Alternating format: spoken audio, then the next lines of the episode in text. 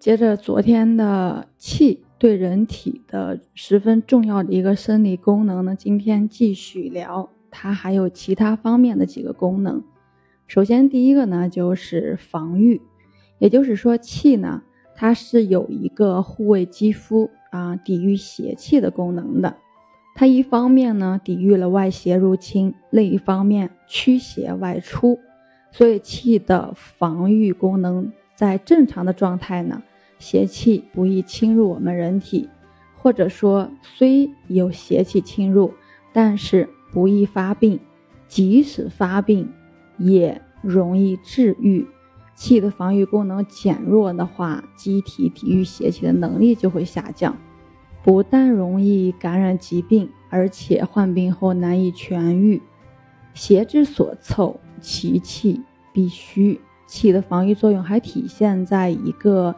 病后脏腑组织的一个自我修复，所以说气的防御功能与疾病的发生、发展、转归都有着密切关系。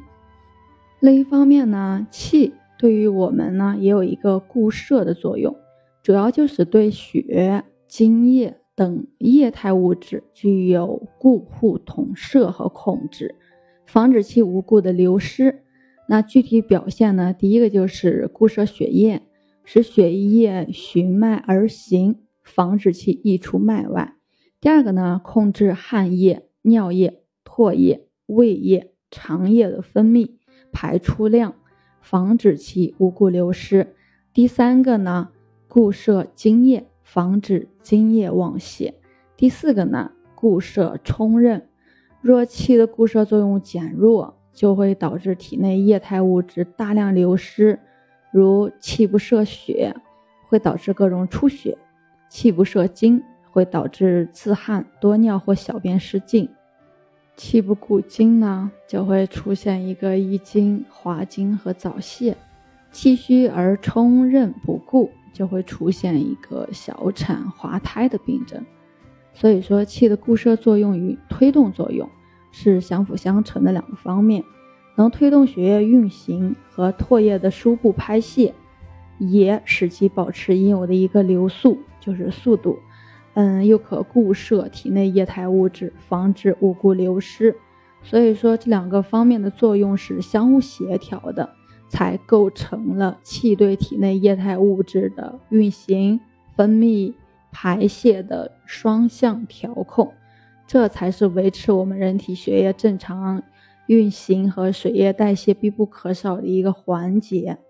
那还有一点，其实呢，气对我们人体还有一个营养作用，因为人体之气它分布在全身各脏腑组织中，为各脏腑器官呢提供必需的营养成分。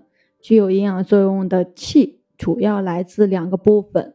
第一部分是我们吃的食物中所化生的水谷精气。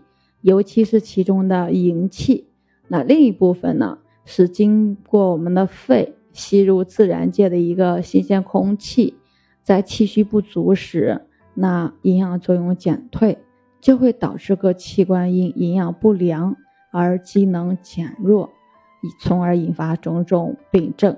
此外呢，就是气还具有一个感应、传导信息。来维系机体整体联系的一个中介作用，它充斥于人体各个脏腑组织间，所以人体内各种的生命信息啊，都可以通过气的运动来感应和传递，从而实现各脏腑组织之间一个密切的联系。